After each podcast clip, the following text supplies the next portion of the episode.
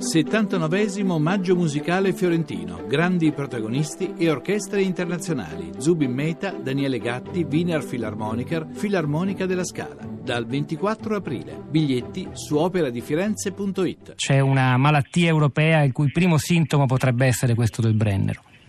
Ma sono un po' entrambe le cose, direi. Certamente questa cosa va traguardata, eh, diciamo, pensando all'appuntamento elettorale imminente. Però è anche vero che le frontiere stanno tornando, stanno, fornando, stanno tornando anche perché noi non abbiamo mai sentito veramente eh, la frontiera generale diciamo, dell'Unione Europea come tale e questo per un motivo molto semplice, che una patria europea, un'appartenenza europea non è mai nata dopo l'Italia delle monete, eccetera. E poi direi anche questo, e cioè che noi abbiamo in qualche modo siamo stati un po' ubriacati dalla retorica del mondo senza confini, eh, come se questo dovesse risolvere tutti i nostri problemi. Eh, chiunque parlava di confini veniva etichettato in un certo modo. Io trovo che, diciamo, io ho passato un milione di volte quel confine senza mai sentirlo come qualcosa di, di pesante. Eh, in certi casi, diciamo, un confine ben pattuito tra i due, tra i due diciamo, frontalieri è un elemento di ordine del mondo, cioè il confine è ambivalente, dipende che cosa, che cosa, che cosa divide quel confine. No? Ci sarà un motivo per cui non sono mai cresciuti tanti muri in Europa e intorno come dal momento in cui si è cominciato a parlare di mondo senza frontiere.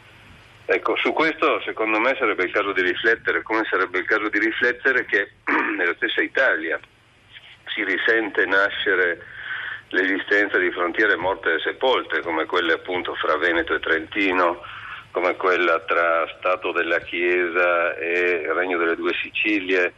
Eh, cioè, diciamo, ci sono c'è un ritorno di, di, di, di nostalgie, di, questa idea che chiudendosi, ritornando all'antico, al vecchio, si risolvono i problemi, cosa che è assolutamente falso. Ecco. Però, ripeto, forse abbiamo accantonato un po' troppo frettolosamente l'idea di frontiera che da sempre, diciamo, nella storia del mondo è stato un elemento di ordine. E devo dire la verità, Rumiz, mentre l'ascoltavo, io, noi abbiamo un piccolo osservatorio, quello degli sms dei nostri ascoltatori, che non ha nessuna valenza statistica, o delle schermate di messaggi che arrivano al 335 5634 296. Ci si poteva aspettare un'ondata di messaggi carichi di indignazione, dunque in linea con la condanna che il governo italiano in primis ha fatto di questa decisione austriaca, e, e invece no, viene da dire, perché io ho, direi quasi la maggioranza dei messaggi tutto sommato solidarizzano o comunque comprendono questa necessità di controllare. Giorgio, sono un disprezzabile populista laureato, con tanti amici professionisti imprenditori altrettanto volgari populisti, tutti favorevoli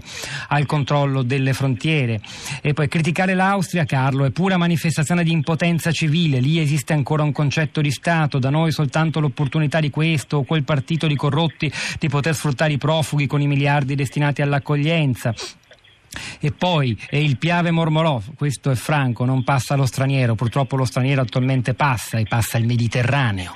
Oppure ancora eh, il 25 aprile del 45 ci siamo liberati, poi le multinazionali hanno imposto la globalizzazione che ci ha resi schiavi dei mercati. Insomma, questo è il tenore di molti messaggi che stanno arrivando, adesso ne cerco altri di tenore diverso, giusto per restituire un po' della varietà dell'opinione dei nostri ascoltatori. Però, però insomma, questo, questo è qualcosa vorrà pur dire, Rumiz. Sì, sì, invece è un'inquietudine diffusa, c'è questa illusione che chiudendosi le cose si risolvono, mentre chiaramente non è così.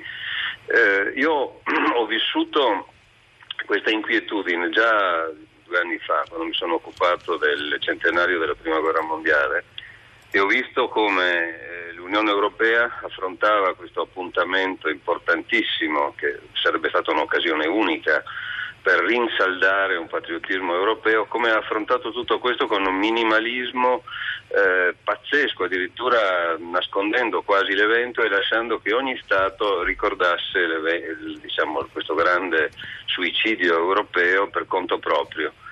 Ecco, eh, io lì per la prima volta ho avuto la fortissima sensazione, del resto già nata ai tempi della guerra in Bosnia, le nostre impotenze, ricordiamole, ma ho avuto la sensazione fortissima che era, quanto fosse debole la nostra politica estera. Eh, confronti dei paesi circostanti proprio per questa incapacità di dare una lettura unitaria, alta, europea di questo terribile momento che avevamo affrontato un secolo fa.